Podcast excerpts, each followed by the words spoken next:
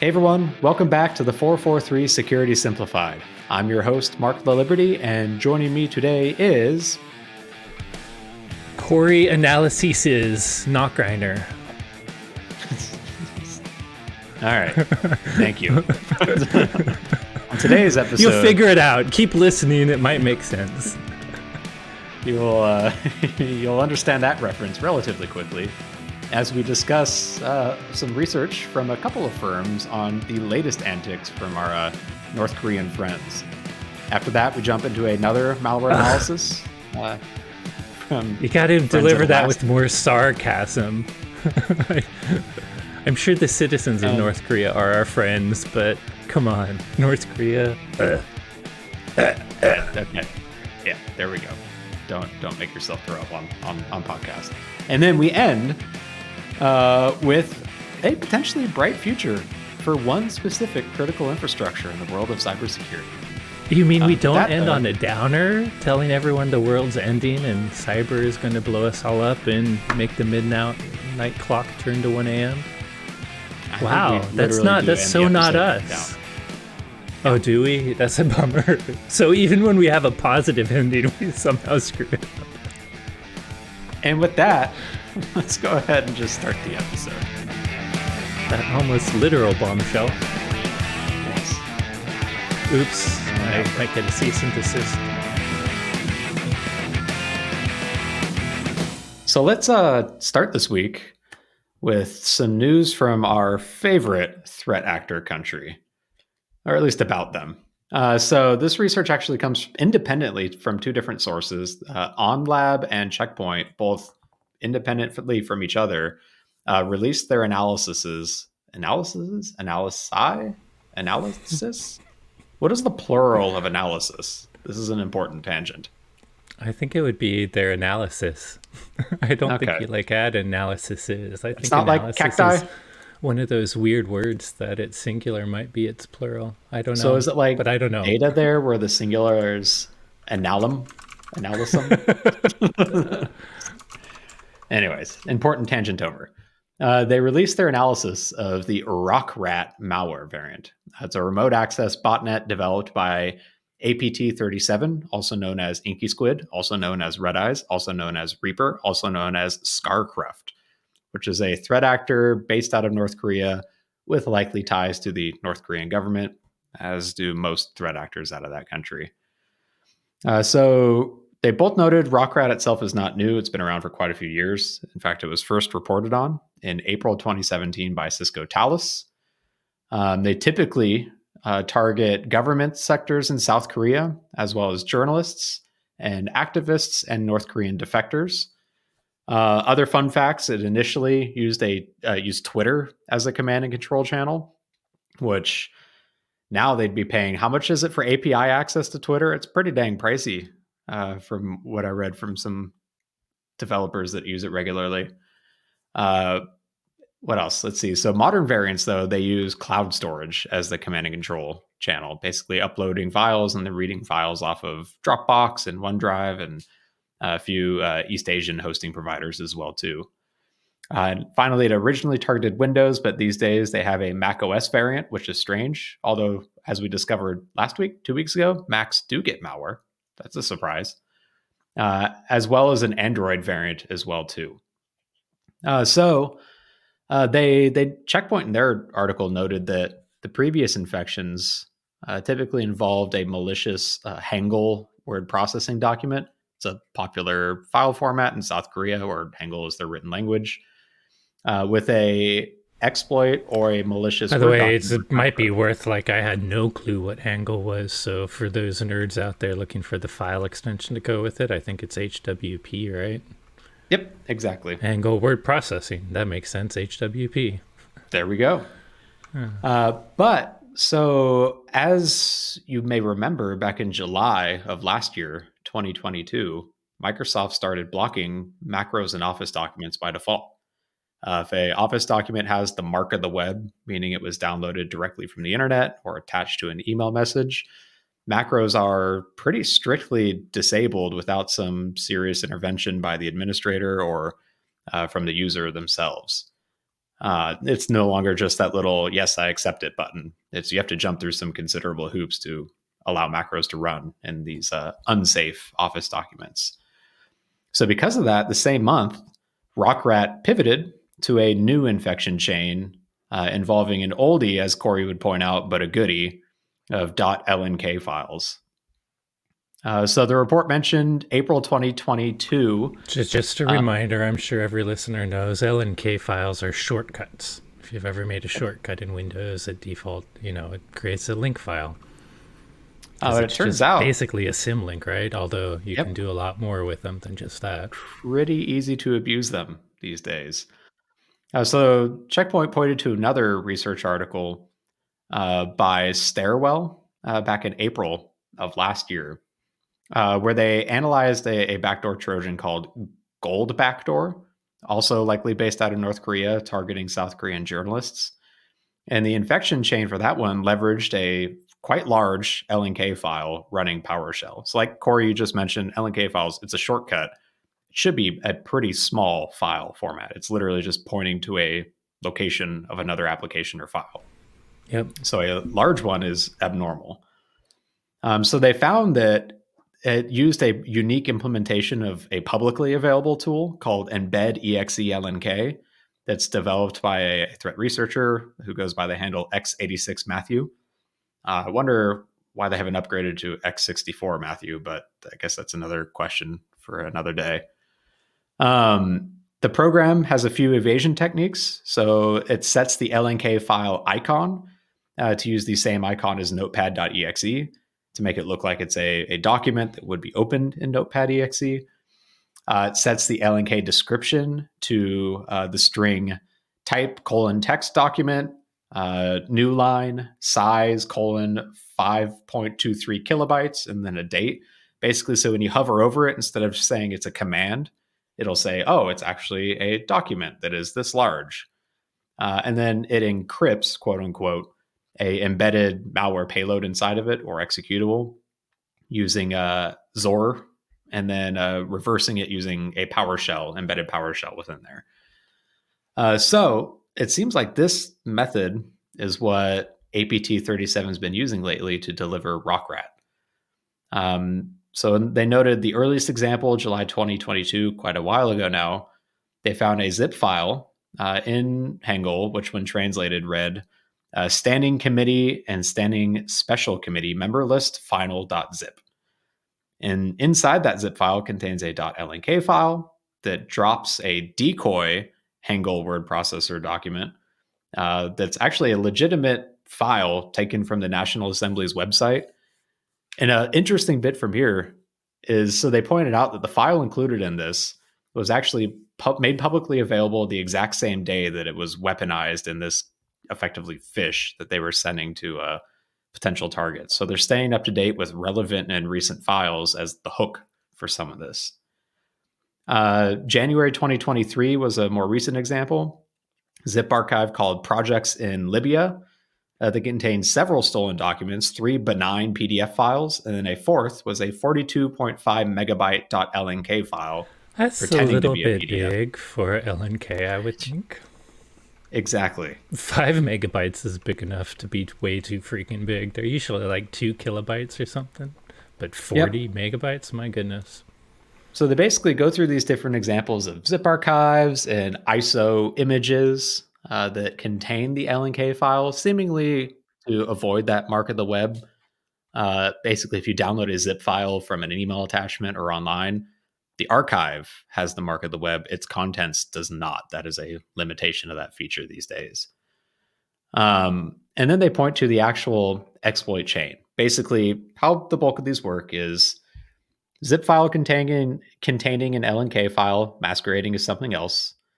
LNK file executes PowerShell, which extracts a document from within itself, drops it to disk, and opens it. So this is like a decoy file to make it look like that LNK file pretending to be a PDF really is a PDF because it's got one embedded in it, drops, opens it.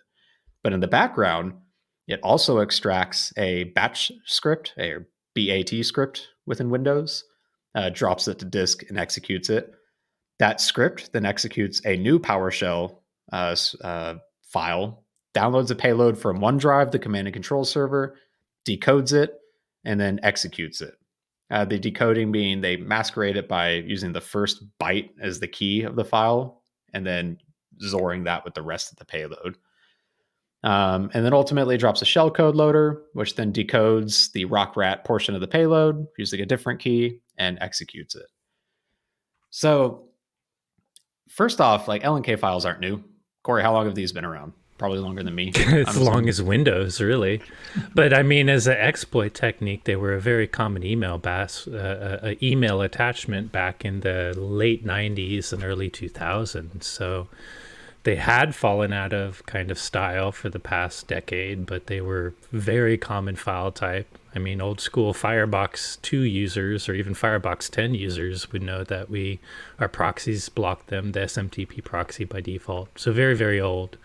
But, but they've this, come uh, back big time. I mean, uh, yeah. we just recently did a couple presentations showing how our products, how some hacking works or malware works, and how our products catch things that are not just malicious signatures.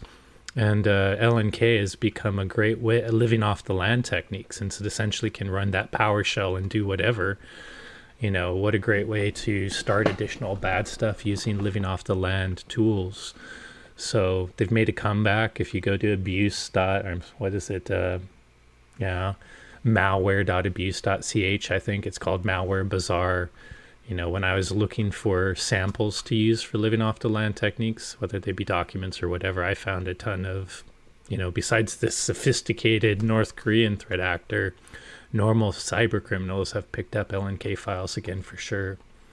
And I think that like when you mentioned old LNK attacks, like they were probably pretty rudimentary, Different. where it was literally yeah. just like a script in an LNK file, and the LNK file executed that script. There was no probably evasion or obfuscation techniques within it. And these days, nope. like even the basic ones of just changing the icon to straight up embedding documents within it that open to make it look like it's actually a document. Like that's the new having executable embedded and uh, obfuscating the type of the command, like the PowerShell it's running, even very common. I mean, this one used some interesting XORing to obfuscate the embedded exe but some have just taken like the commands they run and done basic base 64 to obfuscate what the command's going to be. So yeah definitely up updated techniques of how they're using lnk files but not new. And by the way stuxnet used lnk files in a whole different way which was actually a windows vulnerability that a lnk file could trigger. So yeah be careful for shortcuts man. And be careful for stupid double extension tricks. I mean you know, you pointed out how you can force the LNK file to have whatever icon you want, uh, besides the the text, you know, notepad program being used. I've seen them use the PDF icon. Just do a simple PDF.lnk, you know, PDF.lnk naming of the file. And because Windows by default won't show you the extensions, you'll see a .pdf. uh, not realize you're not actually showing an extension and that's just part of the file name. So yeah. surely no one would fall for that. You th- man, it's the trick as old as time. The double extension stuff, man. You there's so many products that warn about it now, and yet they're still using it. So yeah, surely no one would fall for it. Is obviously Mark Mark sarcasm. I was so going to say Mark to... gasm, but that does not sound very good. Veto. Uh, Moving on. So the RokRAT malware itself.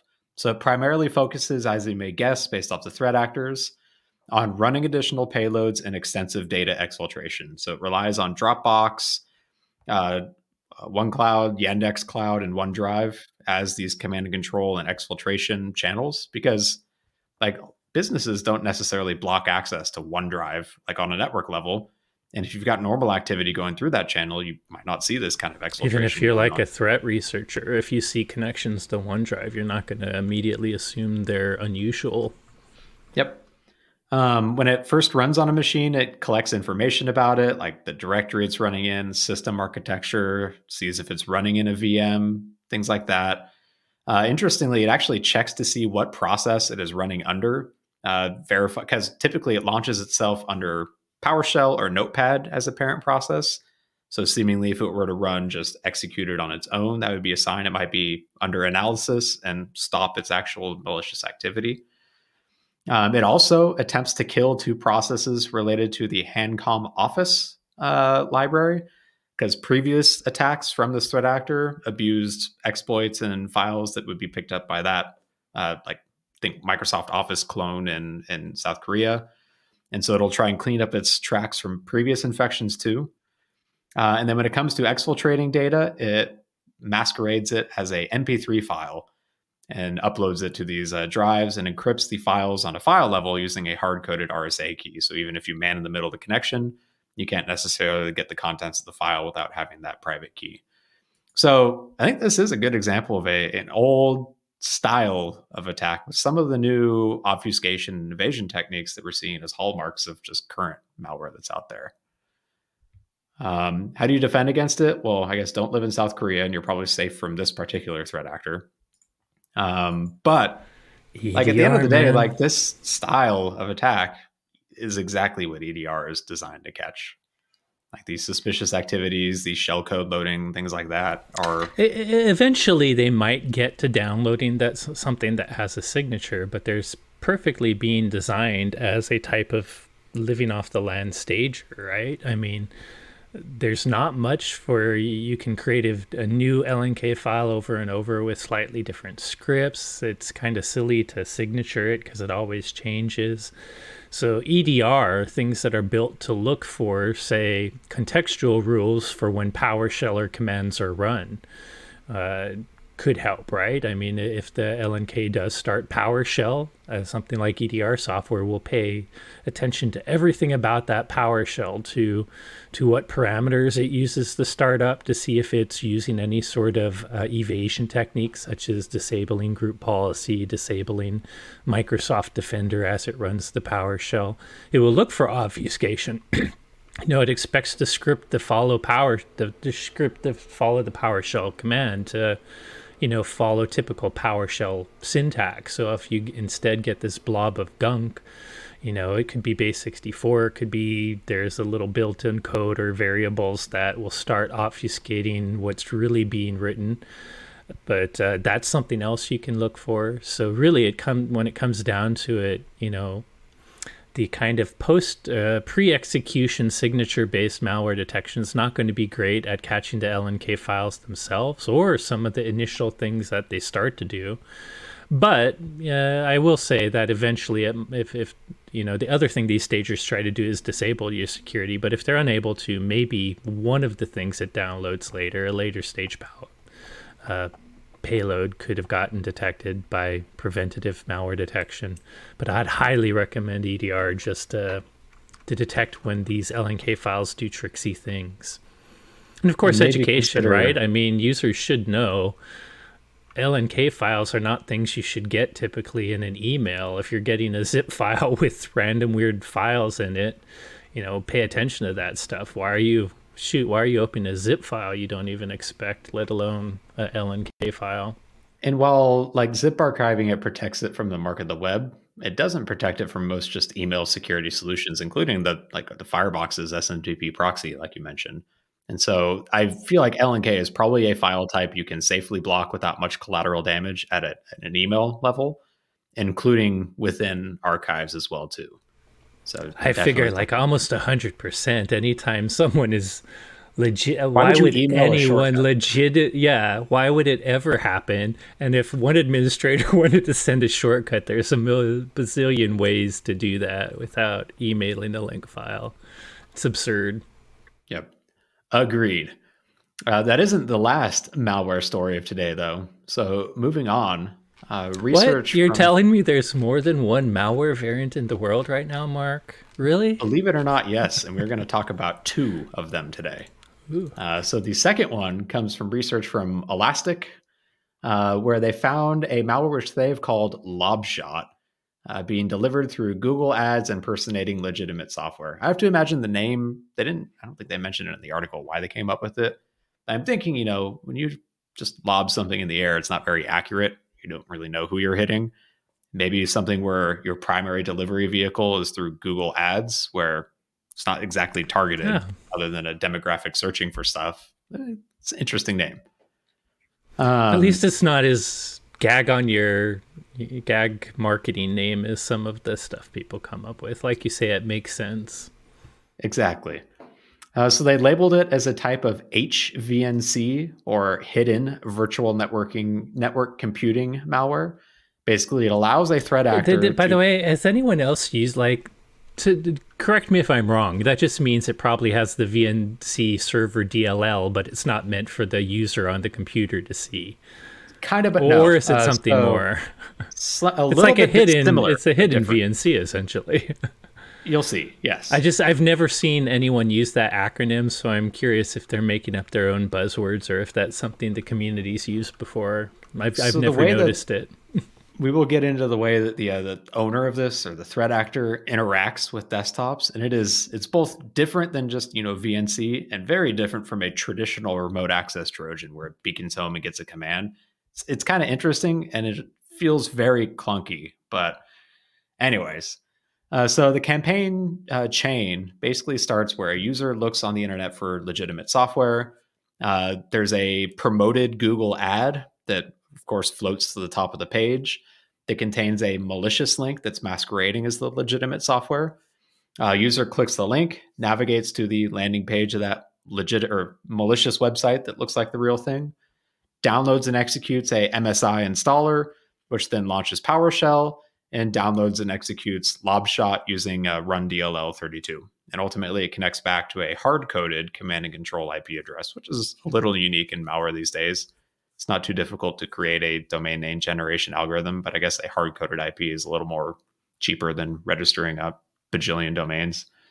Um, so Elastic, they linked this campaign back to threat actor 505, which is the group associated with Dridex, Locky, and the Necurs ransomware. Uh, yeah, based we all out of that. Five oh Russia. Five. Everyone remembers that. So I was hoping when I saw this, they would be like the MITRE threat actor number that we talked about recently of the cool standard. No, this is some other random.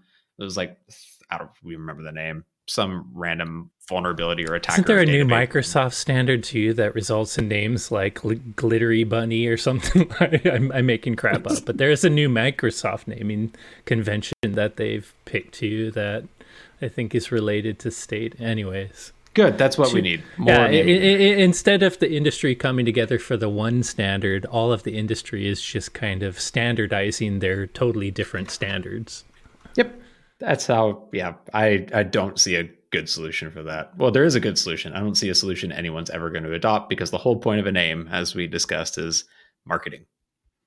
Anyways we love our marketing friends. Um, so an example that they highlighted in their analysis was a malicious ad for anydesk uh, the remote access or management software where the domain was registered as amy i don't know about you. I use AnyDesk myself. She's much better than AnyDesk Exactly. Well, what was that uh, domain you were talking about? That's the malicious version. Uh, AnyDesk is the malicious one, and AmyDeck is the legitimate one. Oh, good, good, good. Yeah. then I'm fine. I'm fine. Wait a second. Weren't you the one that sent me that link to AmyDeck? exactly.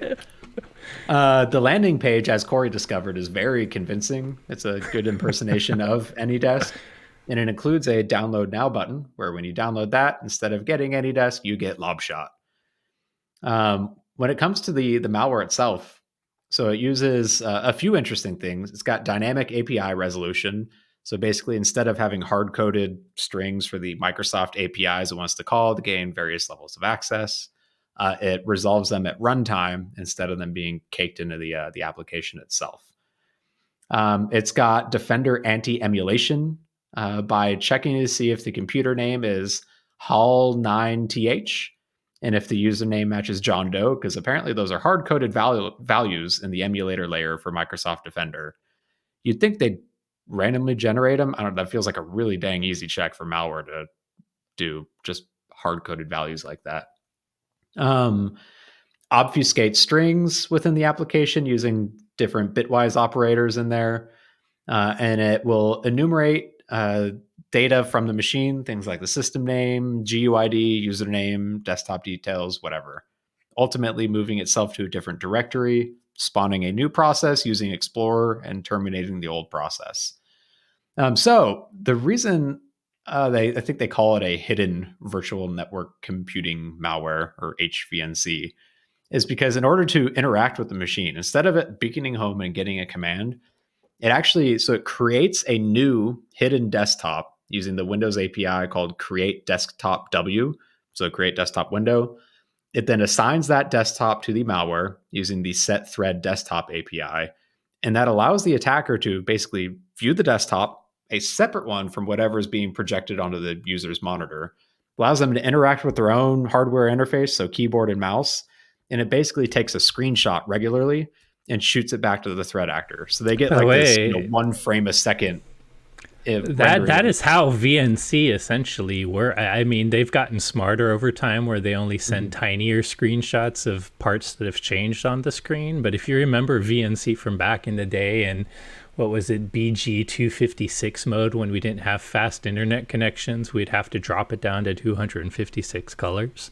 It's essentially just sending screenshots back with maybe over time a little bit of smarts of only sending sub screenshots of what has changed. So ultimately, it sounds like they're just homebrewed, you know, emulating any sort of remote desktop using Windows APIs. uh, with this access, there's also some pre-baked like macros. I guess would be a good name for them.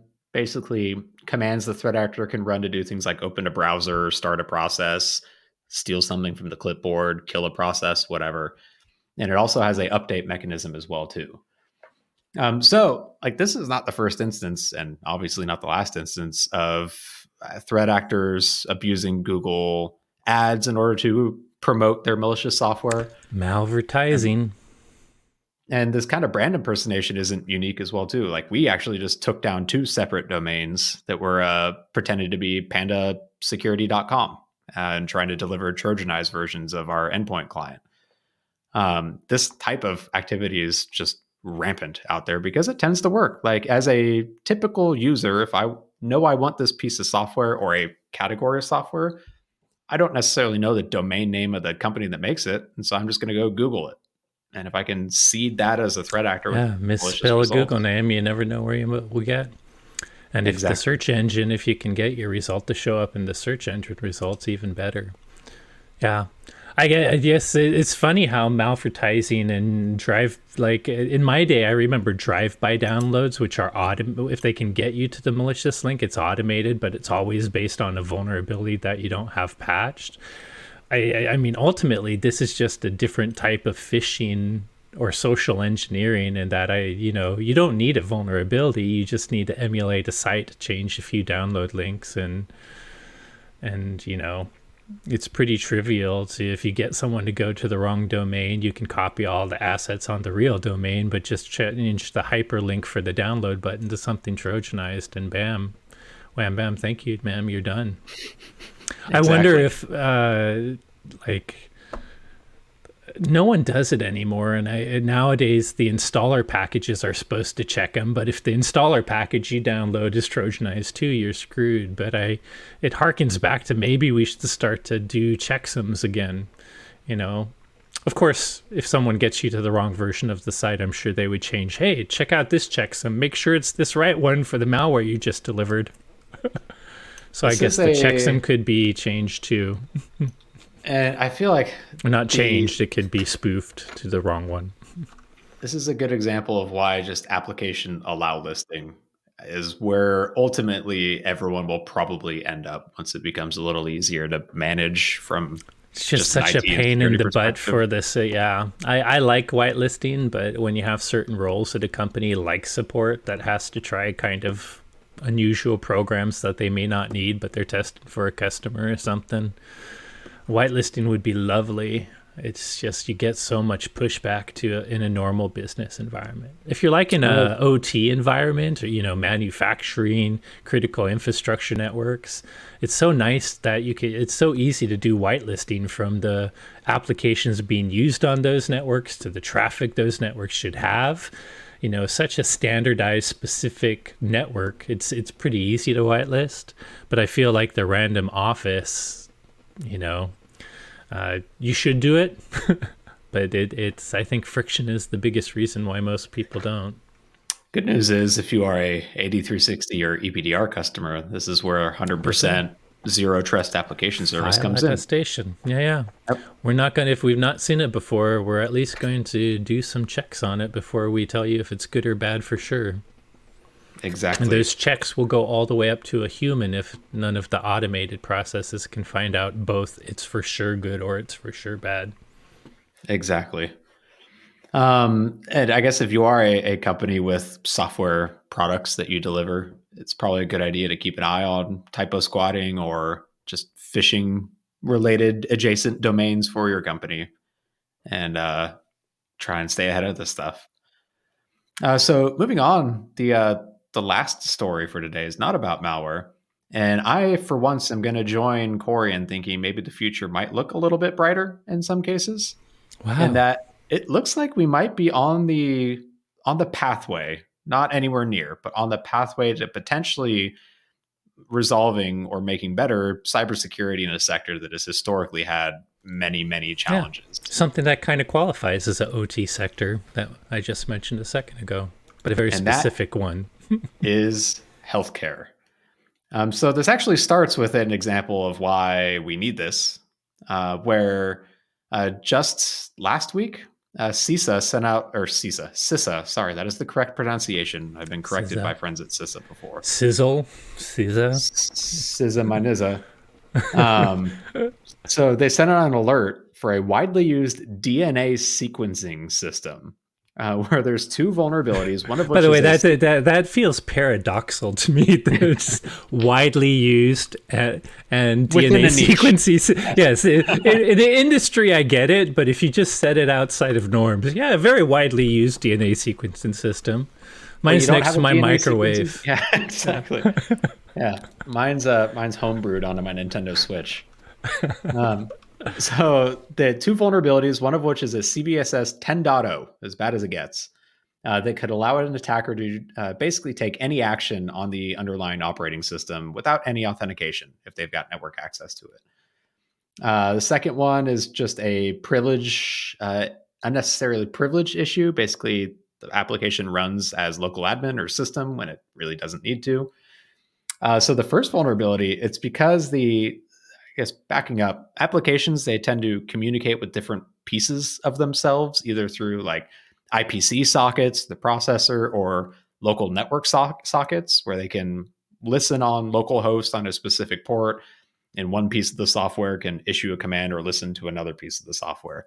To do that securely, you bind on local host, so 127001, so that other applications or people or systems with network access to your computer can't issue the same commands or read the same responses. So this vulnerability was they binded globally on 0.0.0.0, which means that basically the machine this application is running on accepts commands from anywhere.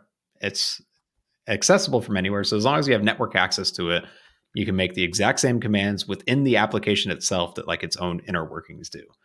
It's uh, not ideal.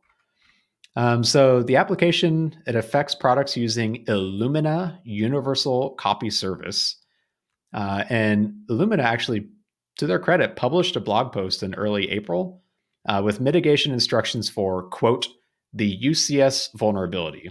And pausing there real quickly, that is a, an ambitious statement of saying this is the vulnerability, implying that there aren't other and will not be other ones.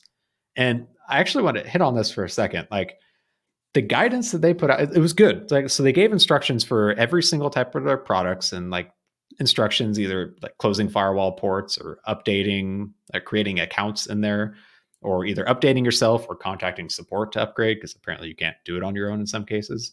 But just the overall like feel of the guidance and how it was put out is very different from what I'm used to in more traditional software and software products.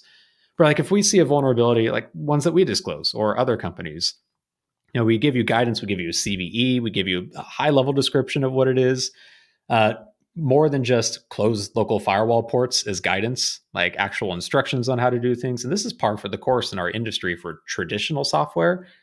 So it's just, I don't know, it it's interesting seeing it very different in a don't know what to chalk it up to, but I think we talk a lot about one of the reasons IoT devices and this OT devices, like a, a, a medical device that's connected to networks and thus potentially the internet, is because these are hardware manufacturers that that have made something that maybe back in the day was a, traditionally not even a connected computer. Like I don't know much about DNA sequencing devices, but there used to be MRI machines that were just specific MRI machines that might have had a computer for processing, but may not have been connected to a network using Windows. So, I mean, some of it you might chalk, chalk up to a, a company that's never been a software or computer company not really understanding or knowing the the 25 plus year history of researchers finding issues and eventually you know vendors and software manufacturers having a more standardized vulnerability disclosure process. So i, I guess i can see it. Uh, also i think they kind of sell these devices as leave them the freak alone. it's a standard device that's just supposed to do what it does, and we don't want you going in and flicking.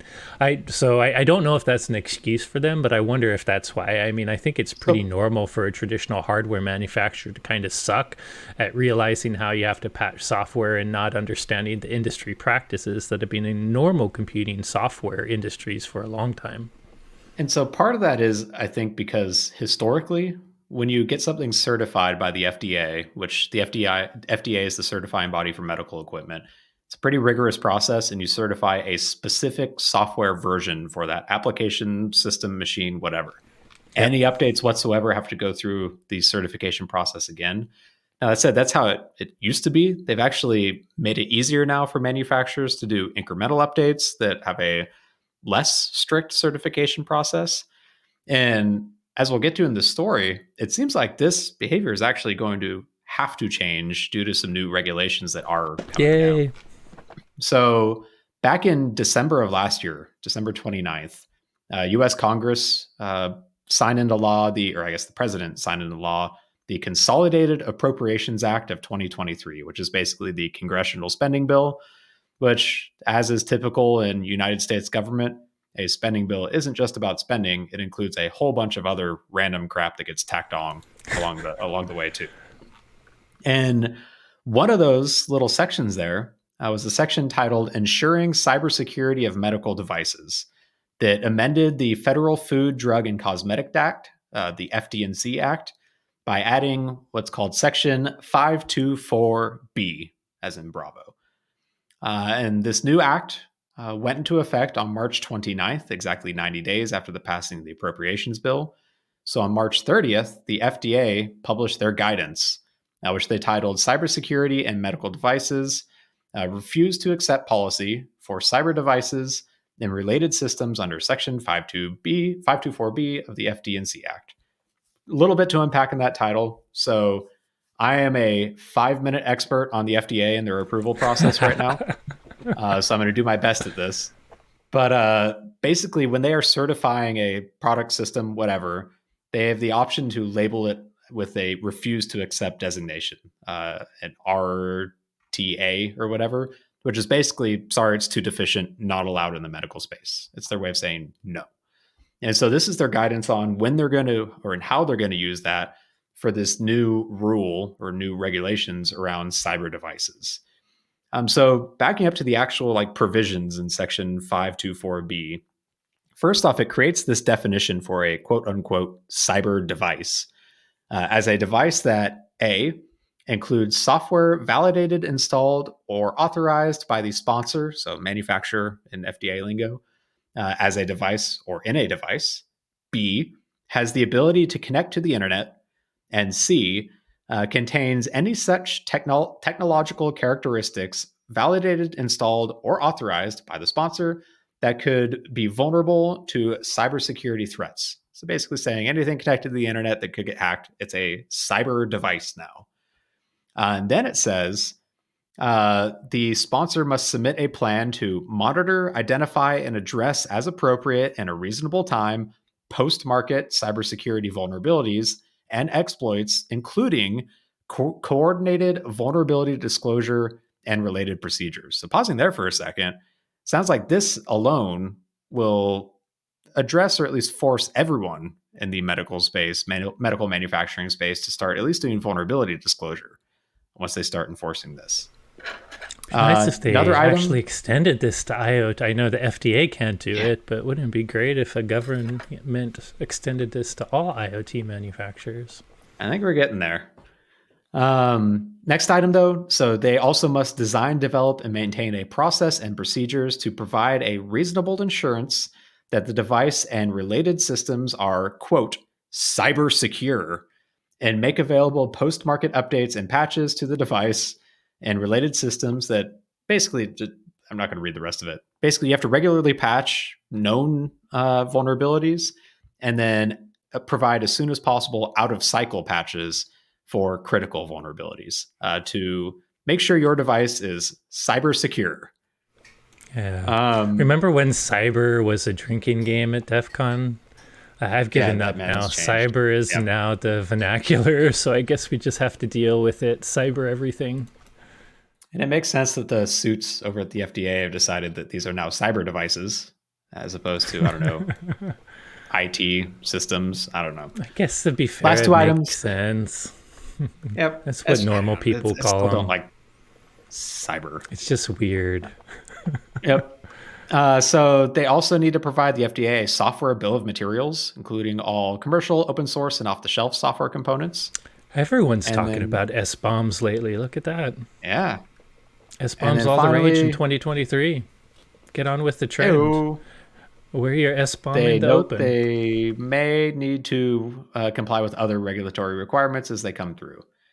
So that's the like the, the law now that is technically in effect as of March 29th.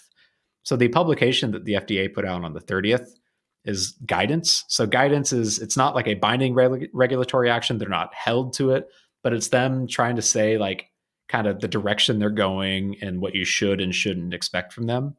And so what the guidance says is for any, uh, they call it pre-market submissions, like new device, uh, submitted f- uh, for a cyber device before October 1st of this year, the FDA does not intend to issue a refuse to accept decision based solely off of information gathered during this process. Instead, they're going to work with the, the manufacturers uh, as a part of the submission process to try and resolve issues. But they're going to help, help the 1st, vendors get up to speed, is what they're saying for a period of time. Starting October 1st, though, uh, they believe that manufacturers will have had sufficient time to prepare pre market submissions uh, for cyber devices, which means they may start issuing uh, refuse to accept designation designations for new devices if they don't conform to these new regulations. So the I won't say the end is in sight, but the start of the journey is in sight to securing medical devices and forcing it through regulations from a, a manufacturing and software development perspective. And I know like there's a large contingent of folks and myself to some degree as well that aren't, you know, you don't like regulating something into the ground.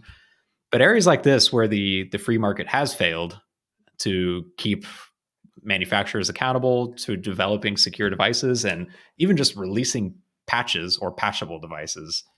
This is a, I think, a good example of where regulation. That's where I stand. Consumers. I don't think anyone loves regulation. Like the the idea is, if society does the right thing, we're not going to like have to force you. Why not just do the right thing on your own? But uh, when industry repeatedly shows that they are not willing to do the right thing, and by the way, this not doing this isn't the right thing because you put your customers, patients, everybody at risk. Then, you know, no one wants to get to the regulation. It's just going to add more steps. But maybe if you did the right thing in the first place, we wouldn't have to get there. So, more of the story do the right thing if you don't like regulation. Exactly. And I get it. It's it's tough. Don't dump toxic waste are... in the environment and maybe you won't be regulated. Correct. Don't dump yeah. security vulnerability, toxic waste throughout uh, all the software we use. Maybe you won't be regulated. B minus analogy, but I see where you're going with that. Um, but I like, yeah. I mean, you can kind of understand, especially from outside the medical space and like just IoT in general, where typical consumer just wants something that works and something that's cheap. cheap. but in easy the, in the medical space, like, this is literally like could be the literally be the definition between life and death. Yeah, like not even exaggerating on that one. Even Maybe not a DNA sequencing machine, but like a drug infusion machine. It's been proven many times that it literally could be life or death if it messes up. Yep. So this is the the start. We'll see uh, starting October first how strictly they enforce it, but it does at least seem to be the destination that in, in the United States, at least, that we're going to be going with these types of devices. Now, obviously, every country is different. Uh, I imagine I haven't done any research. Union I almost imagine.